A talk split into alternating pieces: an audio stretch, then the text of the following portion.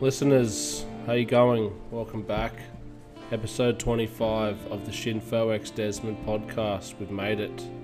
Quarter of a century. Can't believe it. Today, you have the special privilege of listening to me and Josh Smith talk about the music industry, the band that he's been in since he was eighteen, which is obviously Northlane. I'm a huge fan. I've loved them for a long time, and I've I didn't get to tell him this, but he'll listen. I listened to the first album upwards of like two or three thousand times back in the days when uh, iPods had play counts, and I, I I looked at it and I was like, surely this is a mistake. Like, no song has three thousand plays on it, but yep, that's what I did. So I'm a huge Misery Signals fan, and to me that band was a huge influence to Northlane, and I just loved the music that they created. So I'm stoked to uh, have chatted today with Josh. Hadn't talked to him in a couple of years, but when you have someone on Facebook and, and um, socials, you kind of feel like you you know what they've been doing, but it was good to catch up. So Josh, appreciate the time. Um, I want to touch on a few things that I want to admit Uh, Josh uh, spoke about in the interview about the band's documentary that's been released last year called Negative Energy, and to be honest, I didn't know it existed, um, and I hadn't watched it, so I just did, and it was mind-blowing. It really goes into depth about what they went through as a band, and sometimes you just pigeonhole bands as, you know, if they're successful or in the metalcore genre, then they're, um, they've made it or they've got money or whatever, but really wasn't the case for them. They um, they struggled through a lot of demons and they got through it, and it's an awesome documentary. So even if the band's not really your thing, it's more just like a story of um, of overcoming problems and getting through, you know, the things that life throws at you. So I'd highly recommend that Negative Energy Northlane documentary on YouTube.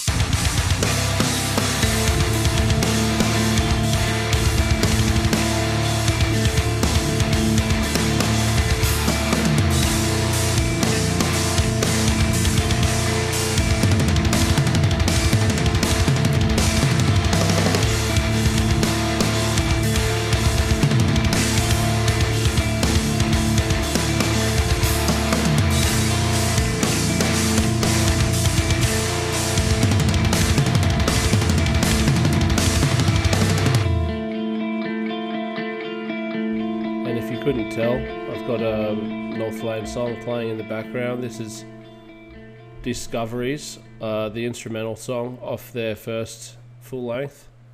It's uh, it's incredible piece of musicianship, as is the uh, the instrumental song off the next album, Singularity, which I've got to play because I sweat it so hard. But it's got like a spoken word kind of uh, soundbite to it, and um, it's sick. So I'm going to throw in a couple songs of the bands as usual, but uh, yeah, hopefully you stick around and listen to them. But also, I've got to admit that uh, after Singularity, I did kind of drop off Northlane. It just wasn't the same for me, so I kind of stopped listening. You know, I, I dabbled here and there, but it wasn't the same to me.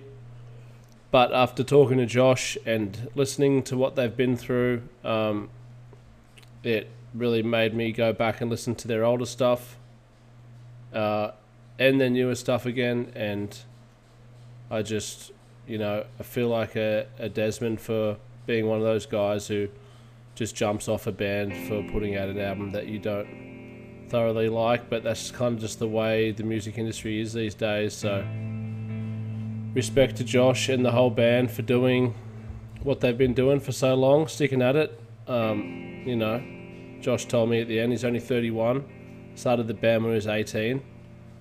Like, what the fuck was I doing and anyone else was doing at eighteen? Like, I was just a bong-smoking dickhead. And to start writing songs like that at that age was amazing, so fucking good on ya. Alright, I'll keep this short and sweet. As promised, here's the Singularity instrumental off the band's second album. Make sure you spread the word if you like this, subscribe, tell a few other Desmonds. I'm not done yet. And uh, stay safe. Talk to you next time. Peace. We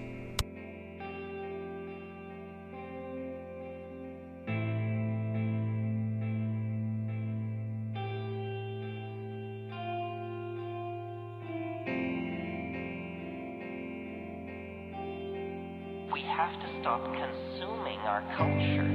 We have to create culture. Don't watch T V. Don't read magazines. Don't even listen to N P R.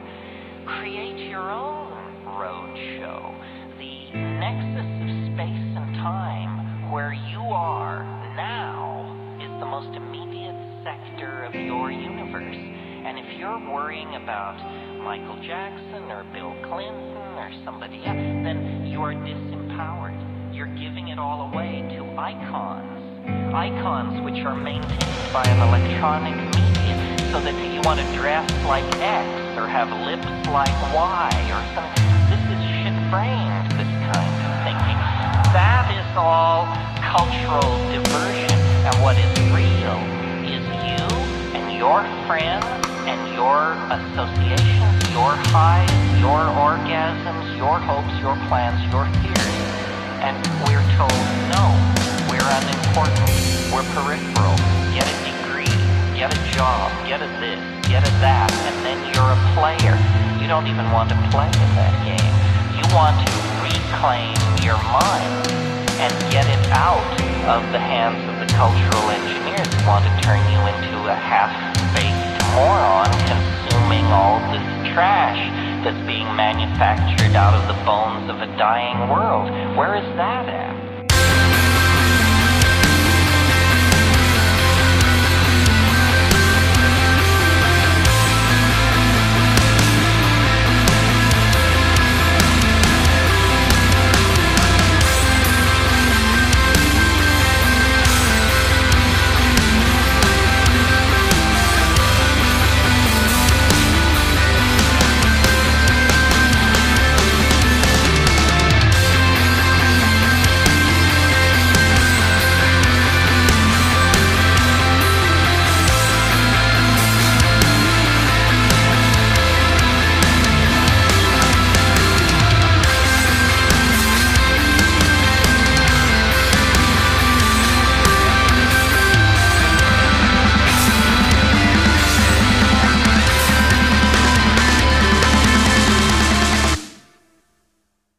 Thanks to my sponsor, Guzman and Gomez. You make good burritos.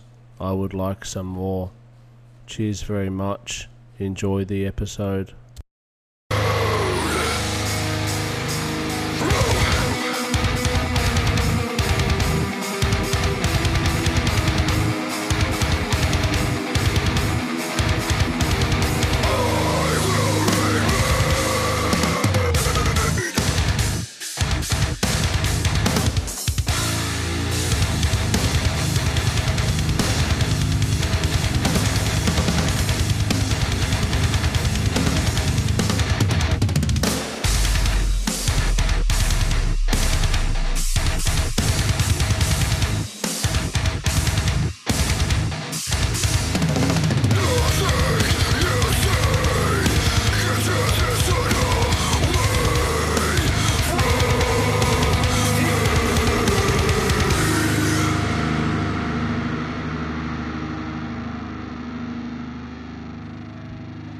Shinfo X Desmond listeners, we're in for a treat today. We've got uh, old time mate Josh Smith from Northlane.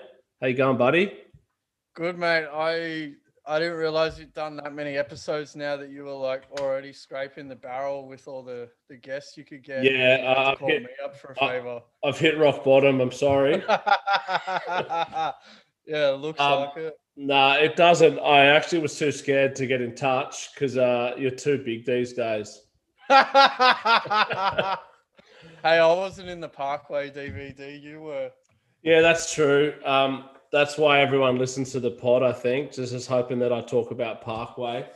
Yeah. But um, I just, yeah, my listeners are kind of like hardcore Desmonds. I don't know if they're into metalcore, but I'm trying to get them into metalcore.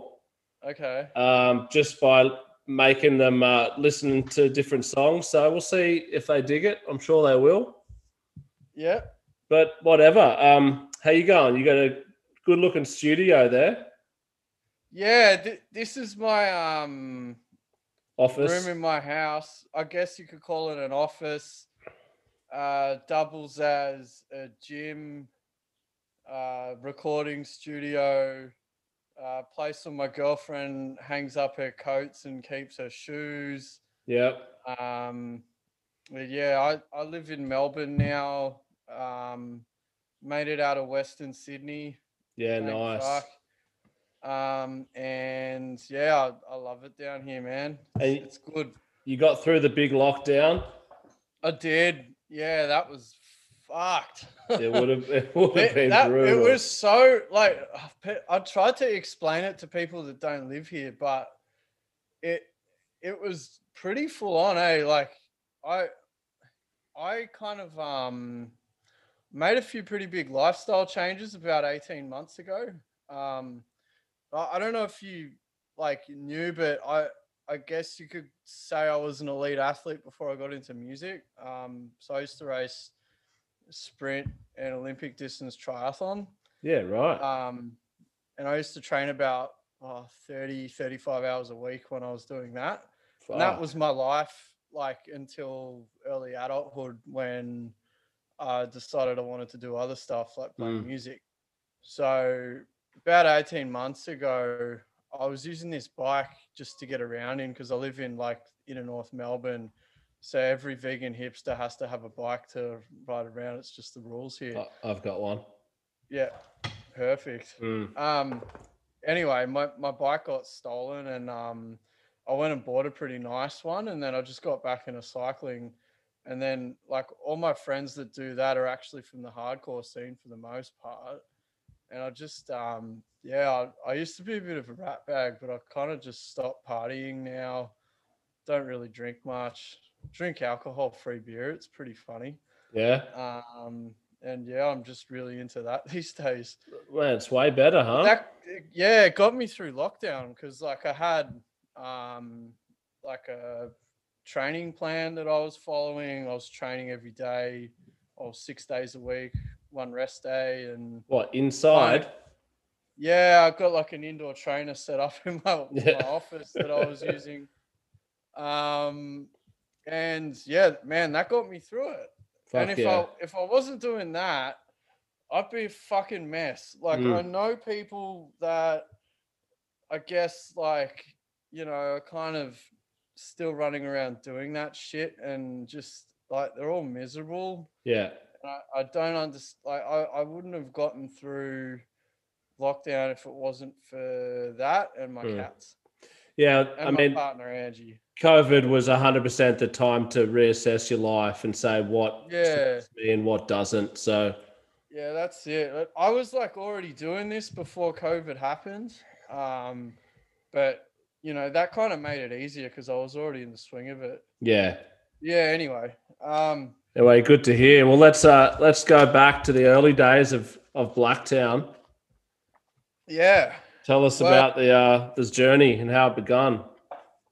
Northlane started. Uh, John and our old bass player Milo were um, introduced to each other because one of them was dating a chick that the other one used to date, and she was like still talking to the other one. So there but she was like, oh, my boyfriend plays music, you should talk to him. And then they wrote a song together, and um, I was in like this local band that broke up, and I was looking for a new band, and I found them on MySpace, and they were the good old days. They needed new members, so I went and tried out, and for some uh, pure lapse of judgment, they let me in. Mm-hmm. Um, and then it's just been downhill from there. So our first uh, singer that came along to a rehearsal was Dre, who's from Hellions. Oh, yeah.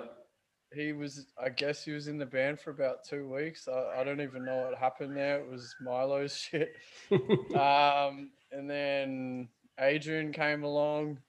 Um, and then not long after Adrian, Nick did.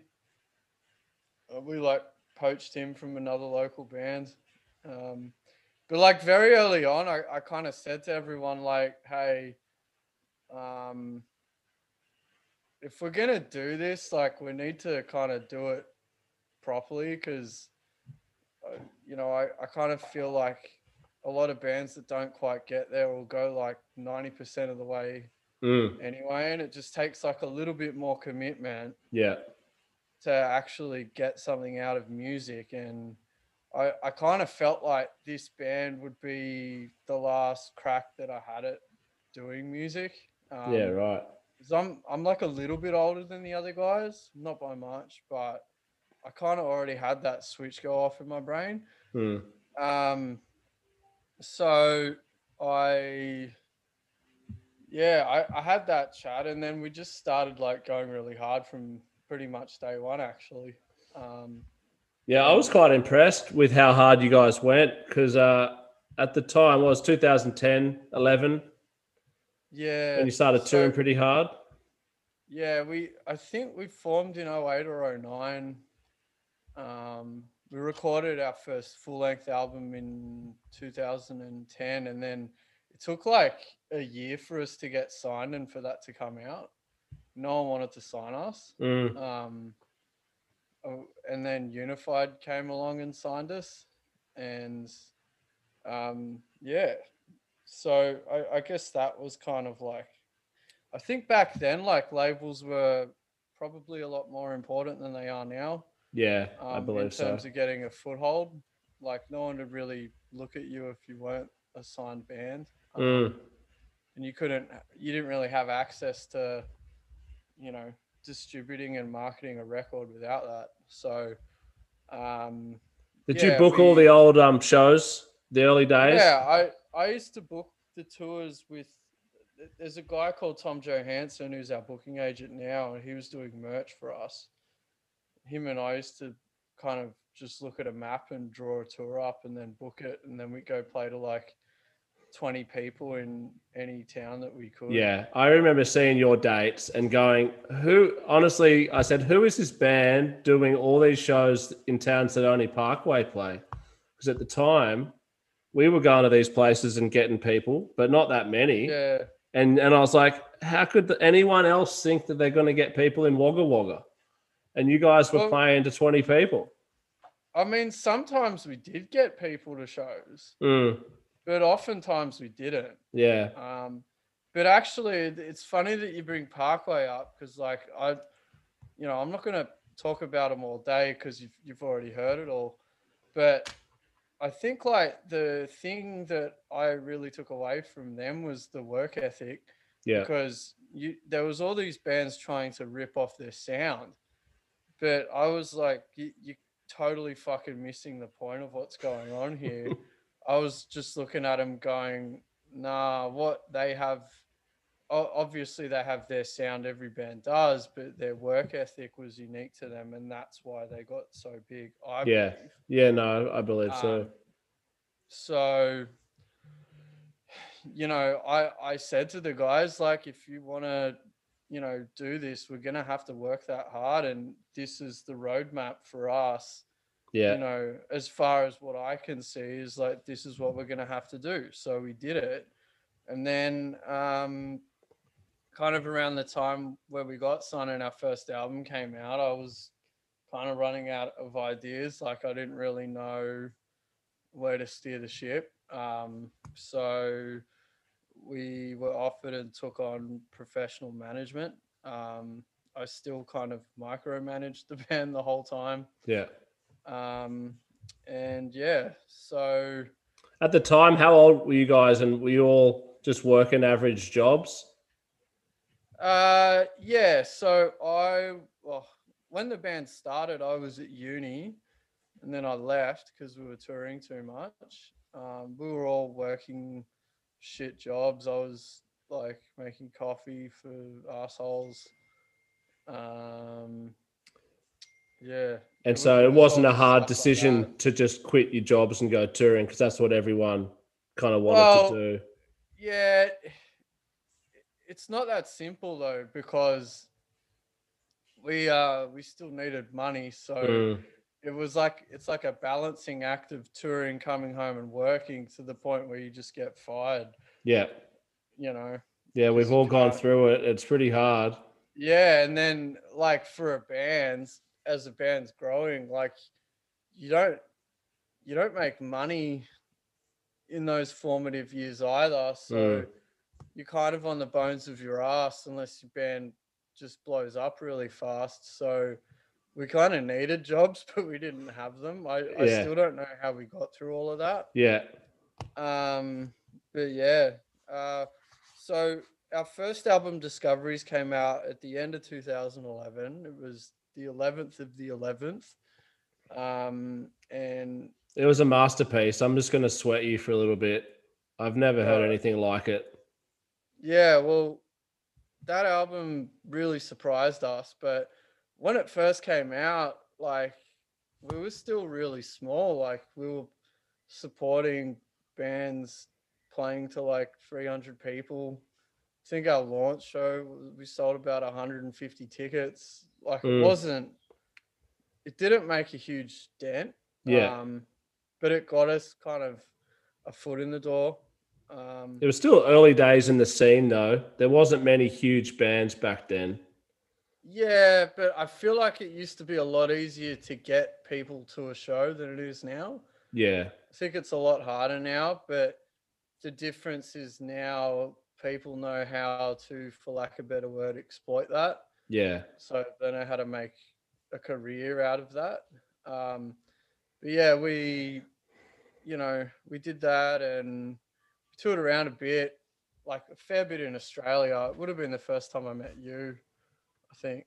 Um, and yeah, I, Parkway took us out on some like regional dates. Yeah, six summer twenty twelve I've got. Yeah, that's it. Mm. Um, so there was a lot in Australia in twenty twelve that we did. And I think at the end of that year, we went to Europe for the first time. Uh, we did Never Say Die twenty twelve. Um, and it went really well. And that was kind of the turning point for us, where we're like, yeah, this is, you know, this is actually mm. working out. Yeah.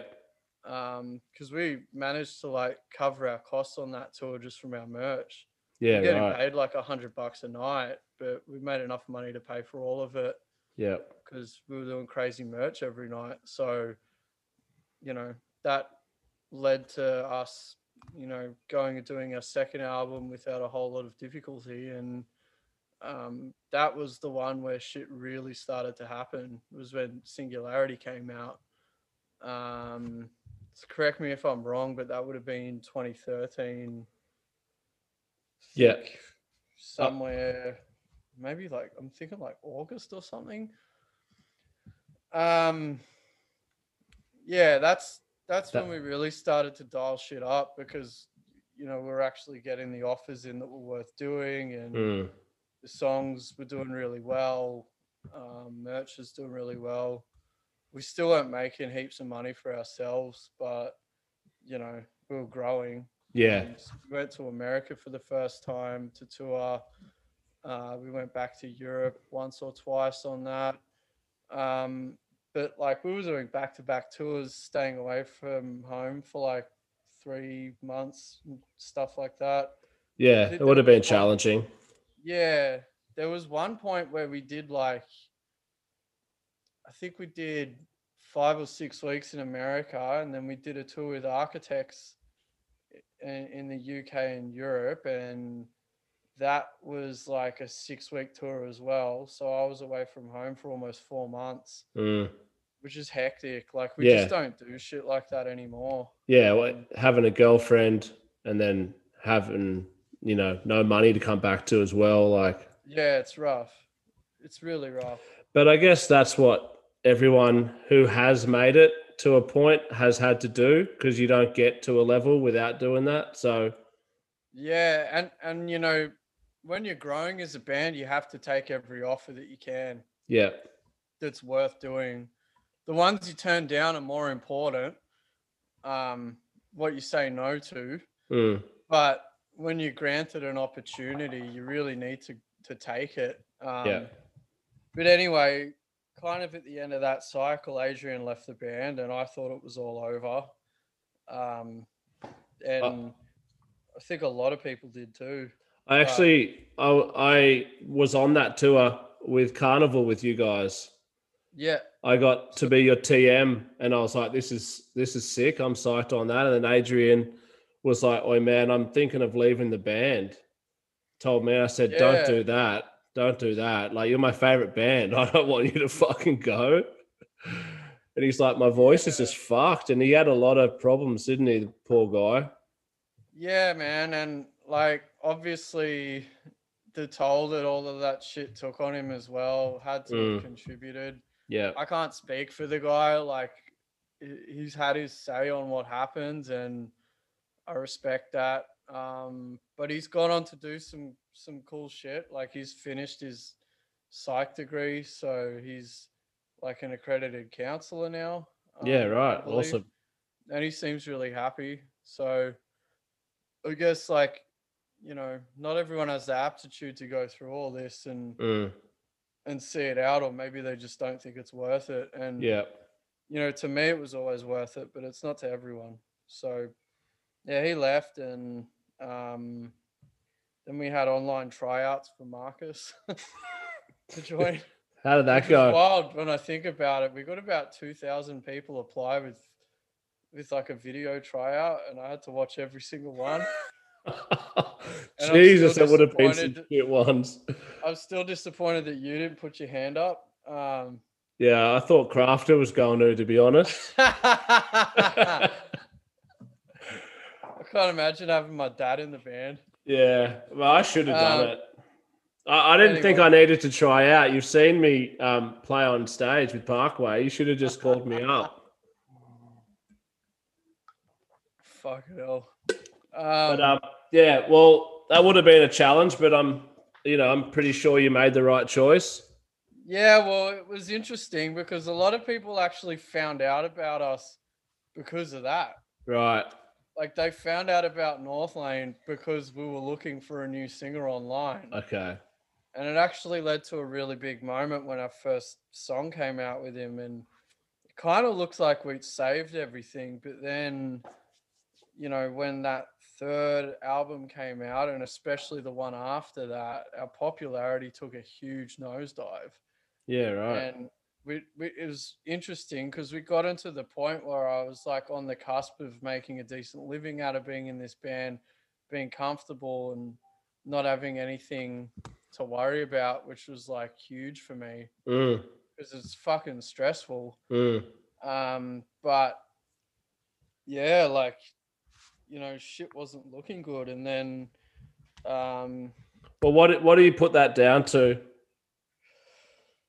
I don't know, man. It's like, I guess we... You changed music directions. Yeah, we did. We did. That was already happening. Um, I don't know if that was a misstep or not, because it kind of led us to where we are now. Yeah.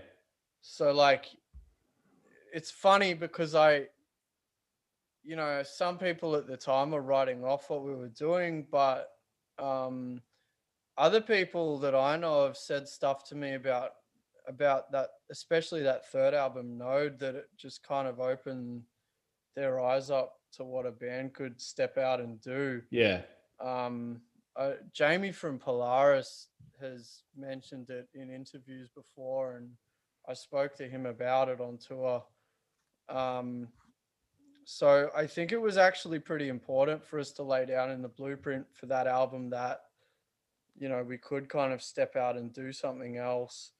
But the mistake that we made is we recorded it when we weren't ready to. Okay. Um, so we kind of got rushed into doing it. And if I'd had my way again, like looking at the history of the band, to me, that's the biggest mistake we ever made. Yeah, right. Because I think like some of those songs could have been developed a lot more. Um, but, you know, the decisions we made at the time we have to live with. Yeah, but I mean, you guys are, are obviously amazing musicians, and you didn't want to just put out a, another album like you did previous, which is why you stepped out of your comfort zone, which in yeah, the well, end, yeah, is good evolution. The thing is with that though, like after Singularity came out, there's so many bands starting to sound like that. Yeah. And especially now, like I could I could name ten. That's a genre now, like. Exactly. Yeah. And I'm not saying we created it, because we didn't. We listened to Misery Signals and tuned Law. Mm. Like that's that's what that was. Yeah. You know, so like it, it, it's not, none of it was like, if you dissect the music, it, it's not groundbreaking and genre defining. It's just, it was just a recipe of other shit that was going on. Like even Strapping Young Lad, with the way the tunings worked. Um, obviously the vocals are their own thing, but it, yeah, it's, the thing is, like, I feel like if we just stuck to doing the same thing, we kind of would have drifted into obscurity anyway. Yeah, true. So I think we made the right decision, but um, it it was the album after that, which was Mesmer, that shit got really dark, because um, during the Node cycle, we were, like, still pulling all right numbers to shows. It just wasn't growing.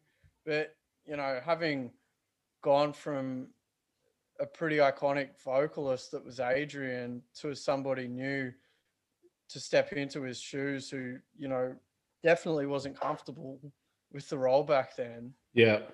Um, you know, I, I was happy that things were just still ticking over. But when we released our fourth album, Mesmer, it really wasn't um, received the same way as like by the public as as the ones before it, and um yeah our, our popularity really fell off. um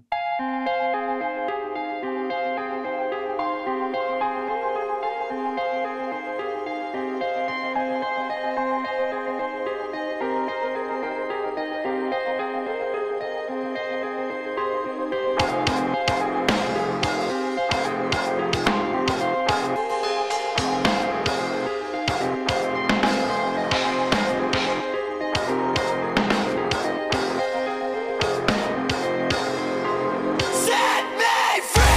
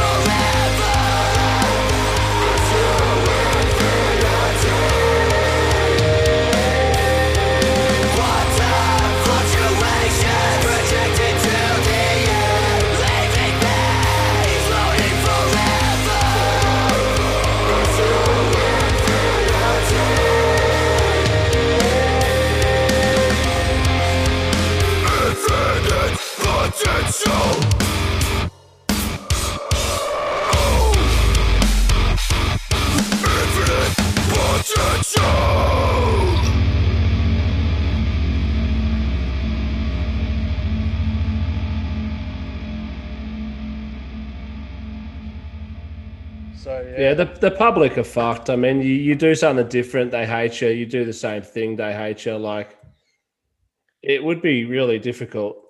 Yeah, but I think, like, it kind of led us to this dire situation, which was when we were recording our fifth album. Like, everything kind of... We released a documentary about this that I'll plug real quick. It's called Negative Energy, and you can watch it for free on YouTube. But it kind of explains this... very key moment that I'm about to talk about. And we got to the end of the Mesmer cycle. We, were, we knew we were broke, but um, I actually moved on from our manager that was taking care of the band from twenty eleven all the way up until then. Um, found out that we were in like so much debt, like an obscene amount of debt, like six figures and beyond. Um, I was assigned another manager at that same company, and then he kind of saw the numbers and let us go. Um, and no one at the time wanted to pick us up mm. because we looked like a band that had had a mo- our moment in the sun and then just fallen off. Right. And, and you've seen it all before. Like so many bands, especially after their f- fourth record, are just off the face of the earth. Yeah. Never to be seen again. Um, so I had to kind of pick the pieces up and I took it on. So I started managing the band at the end of the Mesmer cycle. Um, I had to figure out how to record another album and, you know, start getting us out of debt. And I managed to do that by the time the Alien cycle started, which was the next album. And for that album, we just cut every cost we could. So we recorded it at my friend's studio in Sydney. Um, we did the vocals in the same room that we did the vocals for Discoveries in Blacktown. Yeah, right. um, we stayed in this Airbnb that cost two thousand dollars for a month. Um, it had mold in the carpet and it was disgusting. Um, like we we did it for as cheap as we could, you know, in a way that would still get us the results that we wanted. And we spent about a quarter of what the one before us cost. Yeah, wow. But then that album was the real turning point because we decided we weren't going to play it safe anymore. We were really angry and really fed up. So the music was too. And Marcus started to tell his story then. Like he kind of touched on it um, in the past, but he's like this lovely guy that's just had the most fucked life you could ever imagine. And, you know, there's still shit going on to this day that he has to deal with. It's like a new fucking thing every week for him. Um, and I... I don't know how he does it, uh, but um, yeah, people just really connected with that. Um, and we just kind of threw the rule book out and didn't try to do anything that wasn't what we wanted to do. And that's how we used to write music. Yeah. And um, it connected really well. Like it's been our biggest album ever. Um, the... you know, numbers for, we, we did like a world tour off the back of releasing that, all our own headline stuff, and most of it was sold out. Um, Dude, that was a huge yeah. tour. I remember seeing the t-shirt for yeah. that. It was fucking and, massive. And and the shows were all sick. There wasn't one bad show. Yeah, wow. Oh, maybe there was like one or two in weird places in Europe. Yeah. But besides that, like we did really well. And you know, I've like on on the back end of the band, like because I manage the band, we're not paying commissions out the arse. We do our merch through like a mate of mine's business, so we save a bit of money there. Um, now we're actually independent of a record label too.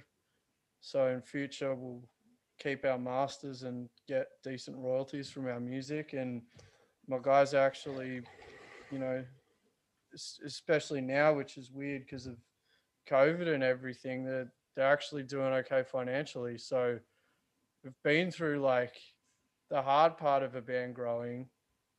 And then we've been through the even harder part of kind of being on the cusp of doing really well and getting shafted. Mm. Come out of it, and and now things are really good. Like, obviously what's happened in the last eighteen months has just screwed everyone, but yeah, you know, I I think that um a lot of the decisions we've made have kind of worked out and things are pretty good now. Yeah, well, credit to you. It must have been a huge undertaking learning all these new areas of the band. Yeah, well, I mean, I, I kind of had my finger on it the whole time, um, but I didn't trust my judgment. And then, yeah, I I just kind of got forced in the position where I had to do it. Mm. But I'd learnt enough being on the road, and I also have my prior experience, like with the study I did in economics and marketing and stuff, to be able to, you know, run a business. Um, so I was able to do that. And the funny thing was that I had mates that were in bands that were really struggling with their management that asked me to, you know, if I'd be interested in working with them. And now I have a management company. Yeah, right. So, like, yeah, it's, I, I guess everything's kind of worked out. Mm. Tell us about the management company. So I partnered, I, I was, well, when I took over Northlane, the biggest problem that I had um, was that, you know, I was really confident I was doing a good job of everything that I could control. So I was staying on top of the money stuff.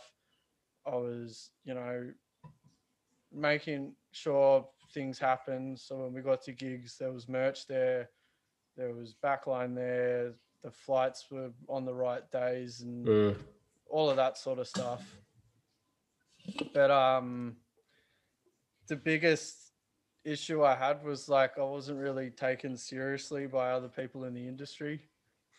Um, so like I couldn't put my foot down when I had to. I couldn't kick doors in. Like I was just a, a self-managed artist. Okay. Which is actually really hard because a lot of the stuff that goes on is kind of about what bargaining power that you have. And if you yeah, don't right. have, you know, if you don't have anything behind you, it's really difficult. So I wanted to partner up with someone also because I, I didn't feel confident taking anyone else on myself, and I had people asking. So I partnered up with a guy called Chris O'Brien, who was the booker for Soundwave. He used to manage a bunch of bands quite a while ago. He's been in the industry forever, and um, our skills kind of matched up really well and we got along. So we decided to start a management company, and now we have a couple of bands that we work with that are really cool. And I find it really inspiring, but it's also made my job easier as the manager in Northlane. Yeah, right. Um, so, yeah, that's Fuck yeah. what I spend most of my time doing now. And uh, how do you navigate managing bands in the current climate? Uh, it's tough because, you know, you can't really do a whole lot. Yeah. You can, but you can't at the same time. So I think like having really realistic expectations is important. Um, and we had to like... I mean, it didn't really matter for us because we, we were growing when this stuff happened. So we weren't around long before COVID hit. So we didn't have to scale a whole lot back. But, um, yeah, I guess like most of our artists have just put the time into working on new music, which yep. makes sense. And that's all there is to do. Yeah. And on, honestly, like, from learning from all my mistakes and the things that I've done right, I think um, spending time getting that stuff as best you can is probably the most important thing you can do as a musician, because yeah. if you spend extra time making an album really good, it can define the rest of your life. But yeah. if you rush it, then it's, you know, things might not work out. For and sure. We took our time with our last one and that paid off. So I'll always stand by that. Were you, had you had a, a bunch of tours planned, or were you kind of in a in a middle cycle of, of not touring when COVID hit? We got lucky because we just finished that world tour we did for Alien. Um, and we were going to do some European festivals kind of last May, June, like all the big ones. Yeah. Um, so we had to cancel that. We were going to take time off to write and record an album after that anyway. Okay. So there was that. There was like a U S tour supporting a pretty big band over there that we had to pull. And I was talking to someone else about a European one too, but like looking really far ahead, we didn't have anything further than a year out. Right. Um, so we, we were going to take time off anyway. So it actually wasn't too bad for us. Are you using this time to to write more stuff? Yeah, we are. We are. We've we've done like two E Ps that are not normal, so I can't fully say what they are yet, but they're like just other shit we wanted yep. to do for a while. Um, but we're also working on a new album too, and the songs are coming together really cool for that, and I'm hoping we're going to have a song out in the near future as well. Um, so. Fuck yeah. yeah. You've been keeping busy. That's good.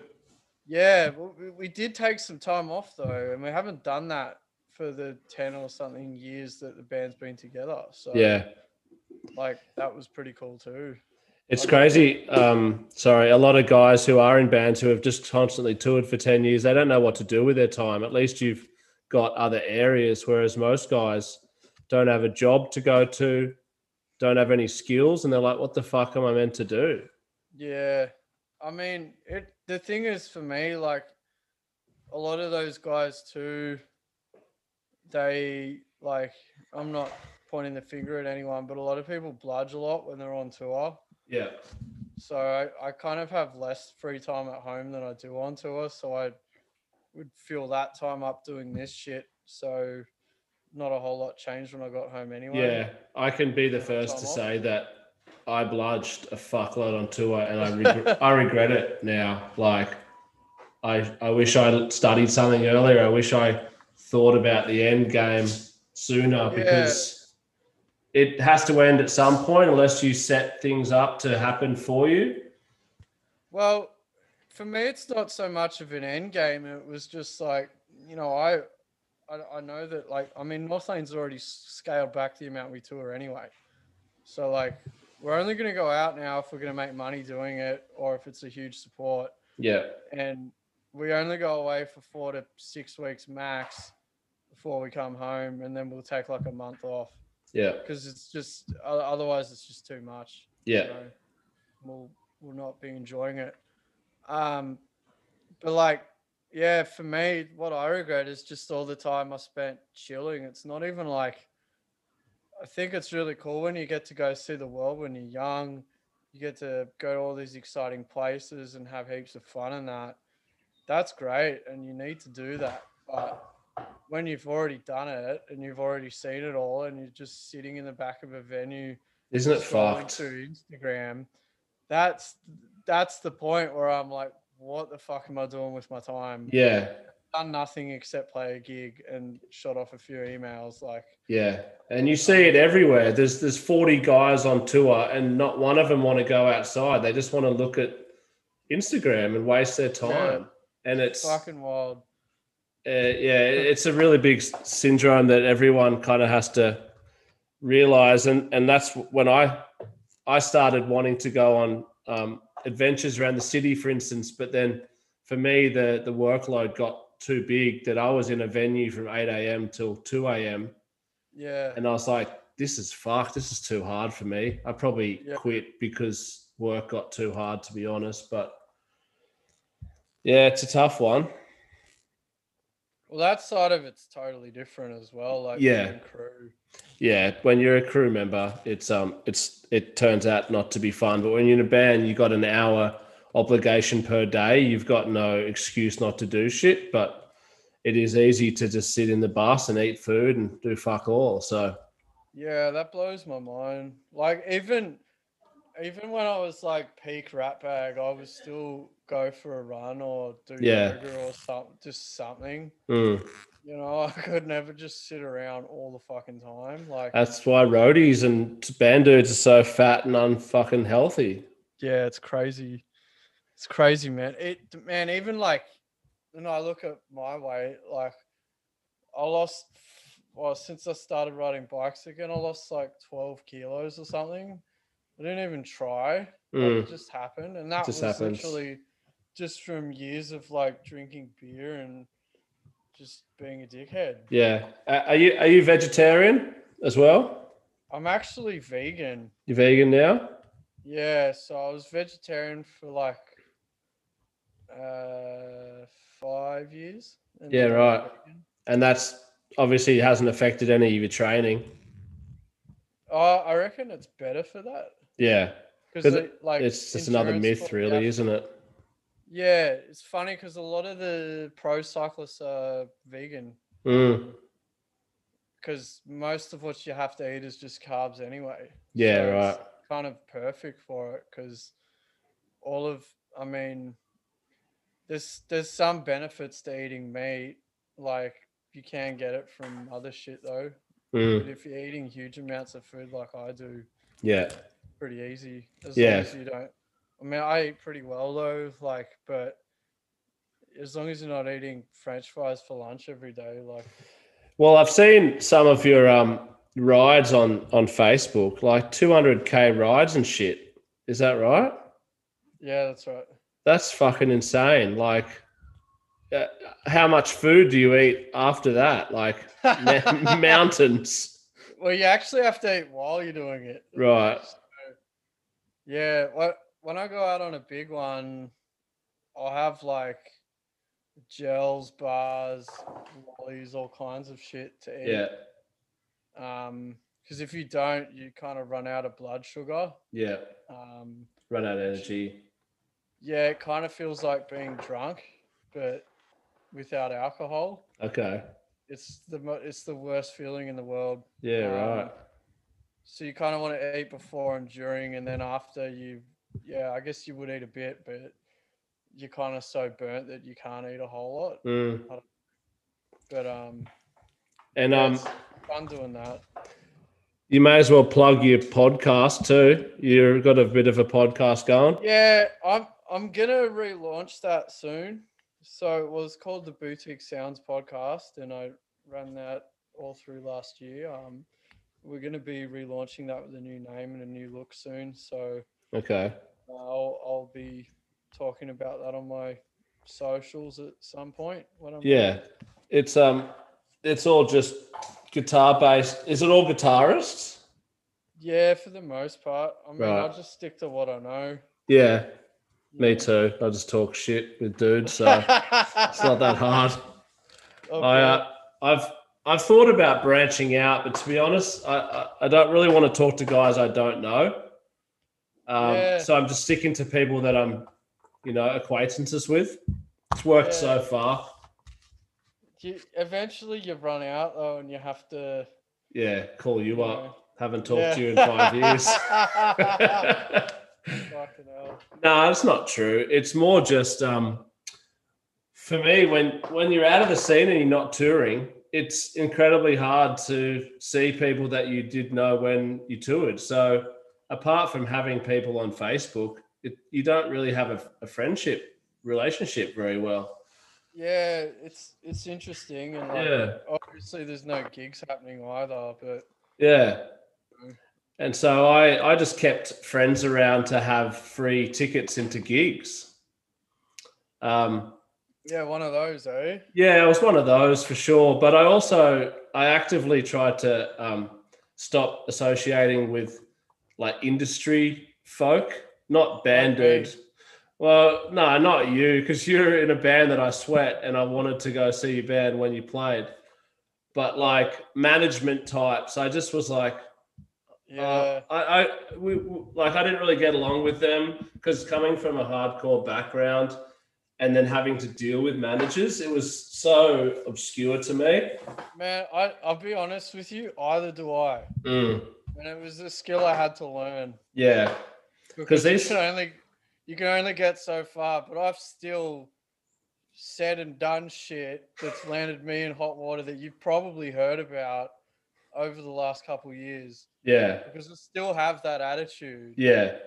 And I think, like, it's really important attitude to have. Like, and it's funny because some of the people in the biggest bands that I've ever met um, are, you know, very humble people and just nice. Yeah. And aren't dicks. And then it's it seems to be the ones that kind of almost got there that are just total fuckwits. But mm. the managers of those bands, they're interesting, interesting people. Yeah. And, um, you know, it's a world that I dip my toes in, but I don't love, but it's like a necessary evil. Yeah. Um, but I think, you know, I kind of wanted to set an example of, of how you could do this without being one of those people. Yeah. Um, and I wanted to be someone that could offer an alternative to, to bands that, you know, struggle with that, because I actually do know what it's like. And that's the, the toughest thing is like the disconnect between a lot of managers that have never been in bands. one hundred percent. They just come like, off a uni degree and get a job in a music yeah, company. You know, and and like some some managers have been in bands. Um, and those ones understand. Some of them that haven't, that have been around long enough, will understand too. But you get people that just have like no respect for the amount of money that you have to pay them to do that job. Mm. You know, and and we'll do shit like the day you get home, schedule an interview with some fuckwit on the other side of the world that you have to do, and mm. you haven't seen your family for eight weeks. So, you know, I, I I just think I don't blame you for that. Yeah, I'll say that. And and there's a lot of shit that comes with it that you don't even need to be involved in, like.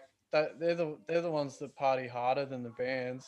Yeah. And, and, you know, you don't have to participate or be around that, even if you're involved in it.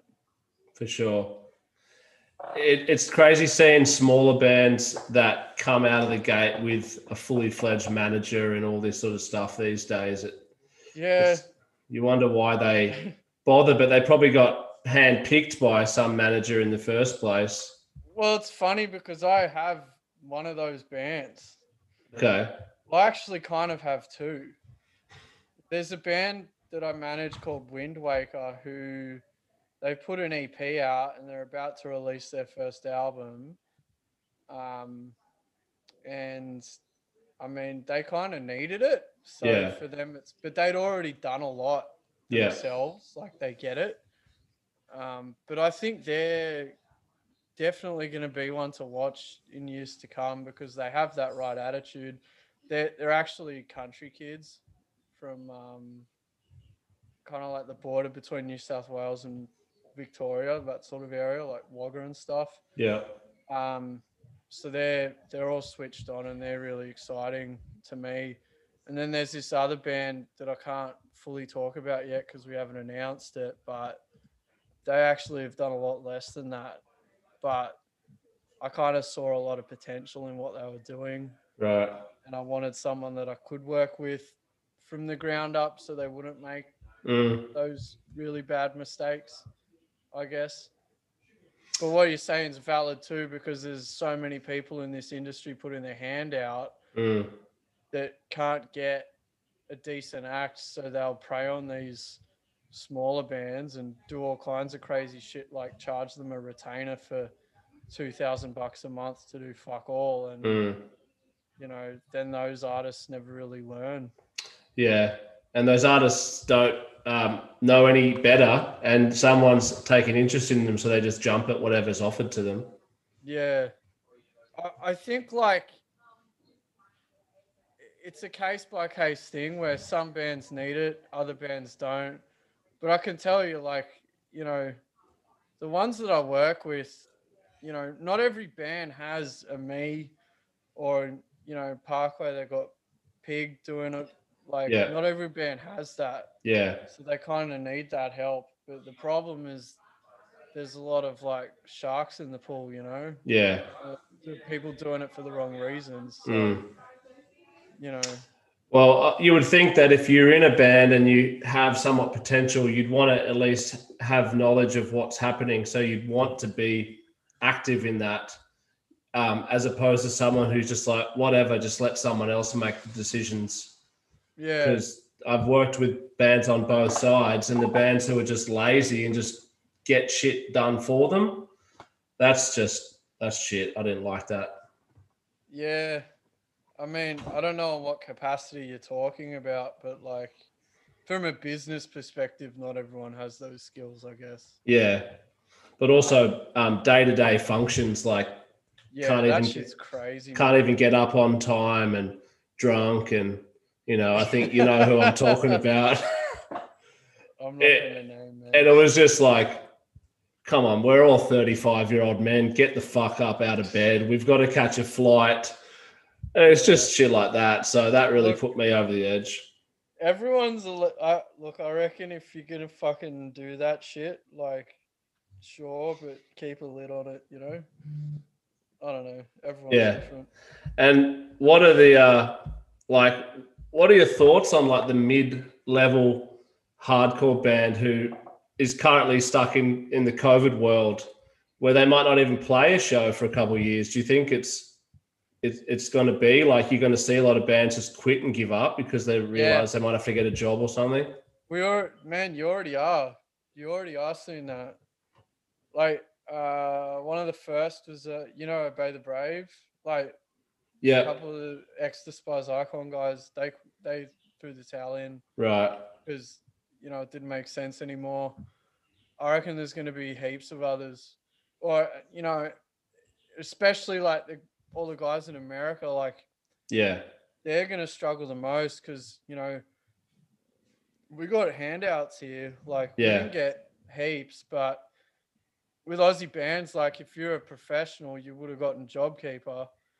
If you weren't quite at that point yet, you probably had another job. So, like, most people that I know that are in Aussie bands that are kind of mid-level were okay. Um, but in the States, like, the bands over there tour too much anyway. Mm. And, and this this actually plays into what I should have said to you before when you asked me. I totally forgot to mention the biggest thing that COVID's made me focus on is like other ways that bands can make money without having to tour all the time. Mm. Because touring all the time is not good. You get to a certain point where everyone's seen you already and they're just going to stop coming to shows. Yeah. And there's the shit that it does to your life. So, you know, the problem with a lot of bands in America is they're kind of running on the smell of a rag for nine months of the year, mm. profiting very little from a lot of shows, mm.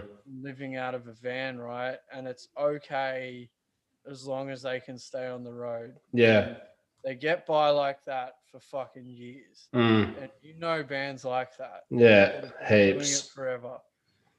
So for them, they're the ones that are going to hurt the most because they don't have skills. You know, they don't have a safety net. They've got nothing. They might have a bit of savings, but that's it. Mm. So, like, yeah, for, I, I'm, I reckon you're going to see a lot of people leave the game, to be honest. And they've...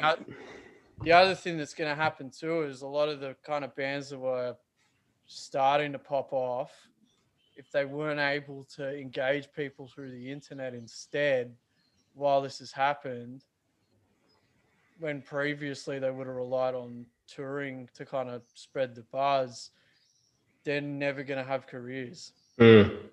And I think that's even worse. Yeah. Yeah, it's a tough time, and unfortunately...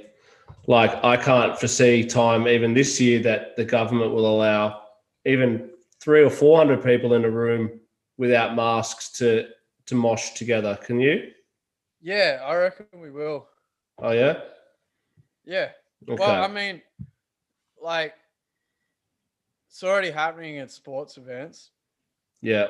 There's been gigs happening in Brisbane and Perth, which aren't even COVID safe. They're just reduced capacity. Okay. Um, I reckon it will be fine sort of middle of the year. All right. Fingers crossed. That's a prediction. Well, we're booked for a festival in Australia then. Okay. Um, which I totally think is going to go ahead unless there's some sort of disaster. Yeah. I reckon it will, because the vaccine will start rolling out. I reckon rules will get more relaxed, and I reckon by the end of the year, Australia is probably going to be pretty much back to normal. But yeah, the, the rest of the world, fuck no. Yeah, they are really we're fucked. So lucky. We're so lucky here, and I think, like, you know, as people get more confident that we've kept it out of the community, and you have people that are vaccinated, I reckon events are going to return. Yeah. Something needs to happen, because if they don't, all the production companies are going to go under. All the yeah. things are going to go under because JobKeeper's ending. So, mm. like, yeah, I I really think that the government will, they're either going to have to bail all these people out, which they won't because mm. they can't, mm. or just let events happen. So I, I reckon, you know, I reckon what was happening in Perth and stuff will just end up happening across the rest of the country. Um, and yeah, I, I kind of feel like from May, June onwards is when you'll see that. Yeah, I right. hope. Yeah, I'm, no, definitely. I don't, have, I don't have a crystal ball, but that's what I think. Well, we've got to have hope that it can return to some point, but uh, yeah, definitely no over, overseas touring for a long time. Yeah, I mean, that is what it is. Like, we're still planning tours overseas from like early next year onwards, but it's kind of arbitrary because mm. every band is in the situation now where if touring goes ahead and they're not locked in from like next year to up to the middle of the year, like, they're not going to be able to tour because all the venues are booked, all the buses are booked. Like, there'll be people, saturation. Yeah, but people people are already doing that, so it's actually a really difficult time to be planning. You know, for me, but yeah, especially because people aren't going to be able to go to every show because people don't have jobs to then pay that, for tickets. Yeah, that's that's a whole nother kettle of fish, man. Mm. But um, yeah, I guess we'll see. Yeah, well, I didn't. I didn't uh, want to get too neggy on the COVID, so we'll, we'll stop it there. But fuck, an hour goes by. Time flies when you're talking Shinfo. Sweet. But uh, yeah, I appreciate you chatting yeah. to me. I'll. Uh, oh, good, mate. I'll leave you there. You get back to some work. Yep. Do you, do you just do a a regular work day in there and do emails and whatever else you do? Yeah, I. On most days I get up at five thirty, I'll go train with my mates for like an hour or two. Um, if it's raining, I'll do it indoors. I race Wednesday nights. Um, and yeah, in the day I'll just work. Sometimes I'll be working on music stuff with Northlane, but um, if I'm not, every day of the week, yeah, I'm pretty much at my desk sometimes till nine o'clock at night. Yeah, right. Um, just depends how busy I am. Mm. Well, you got a good routine, and, and and you're fortunate that you've got all the stuff that you need to do. So, yeah, you know, you planned you planned well, and you definitely had a a good goal in mind. So, you know, I'm stoked for you. Thanks, Jed. Yeah. I'm still uh, still trying to figure out my own shit. I'm forty in April, so we'll see what happens there. Oh, you don't look a day over twenty-five. Yeah, well, I'm off to a body pump class now with a bunch of fifty-year-old women. So uh, I'm off to a yoga class with a bunch of um oh, I don't want to say it while you're recording. Yeah, I can imagine. But um no, you, you, you got to do something to to keep active. Yeah, that's it. It's man. it's it's the secret to the youth. How old are you these days? I'm thirty-one. thirty-one. I hesitated for a second because I, I fucking forget. After you turn thirty, you just stop. Fuck, dude. You re- you released that album when you were twenty. Don't. Far out, mate. I know. Where's my life gone? thirty Where's mine? I'm fucking forty. I I will sweat one more thing. I loved um, when you guys toured with Parkway because uh, yeah. especially when I remember um, Nick and Ben and Gaz talking, and yeah. and Nick was showing Ben like special like drum rolls and shit, and and Nick's like, your album Killing with a Smile is the reason we got into playing music. Yeah. And Ben was just like, holy shit, now I'm learning how to play drums off you. Like that was weird, eh? Yeah, it was it was interesting to me to see, you know, you guys as as actually skilled musicians. Um, like obviously Parkway can play their instruments well, but they're not mm. music heads per se. They're just Yeah. Yeah. I I mean they, they're very good though. Like Yeah, they've There's, probably gotten better over time, but now I think they're the only band in the world that's pretty stoked that they don't have to play a show. um, they've all got other shit on on their plates, and um, yeah, like that couple have kids, and Gaz has businesses, and they're all just doing their thing. And oh, someone's bashing my door down, so I'm oh, gonna cut you off and see. Let's what's on. let's end it. All the best, all right, mate. Cheers. Bye. Hey everyone, well that was that. I loved it. Thank you very much for listening. A few things I want to say before I close. I don't usually do an outro, but this uh, episode needs it. Firstly, sorry about the uh, the vocals. Hopefully I wasn't too loud and Josh wasn't too soft. It's very hard to, to gauge that when you're on a Zoom call and it sounds fine to you, but that's just the way it comes out. But uh, you've all dealt with worse.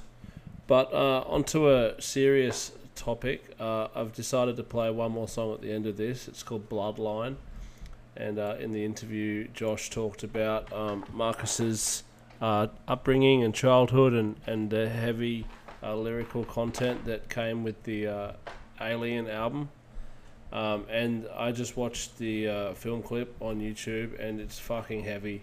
So if you haven't watched any of their stuff or are unfamiliar, you know, it's um, it's the music's different, but the music's still heavy, but the lyrical content and the meaning behind it is is really extreme. Um, domestic abuse and violence is, is a very heavy subject. So, you know, hopefully no one has had to endure any of that, um, as with any alcoholism or anything like that. But I uh, hope that everyone enjoyed the interview, enjoyed the music, and you share it around. And we'll be back again soon.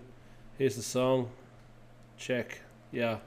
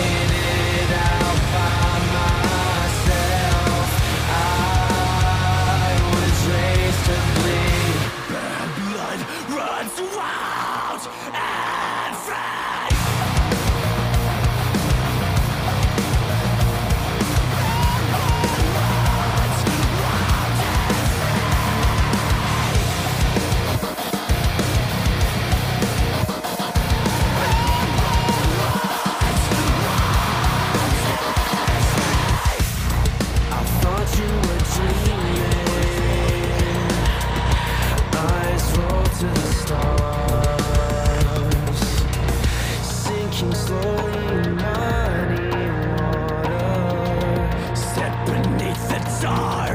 You left me in the dark. We grew up scared, bruised and battered. You thorn and tattered. As long as you were sky high, nothing fucking mattered. Road till home in the cross, under the bridge of loss. With your heads in the clouds above, you call this love. I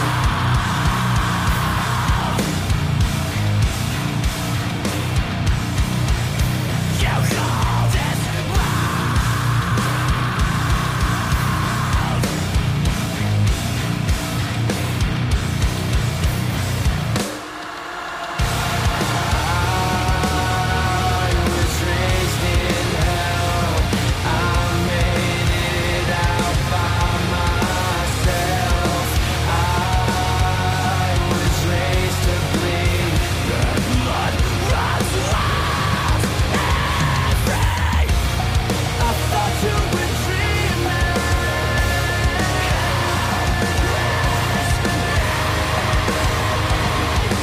I thought you were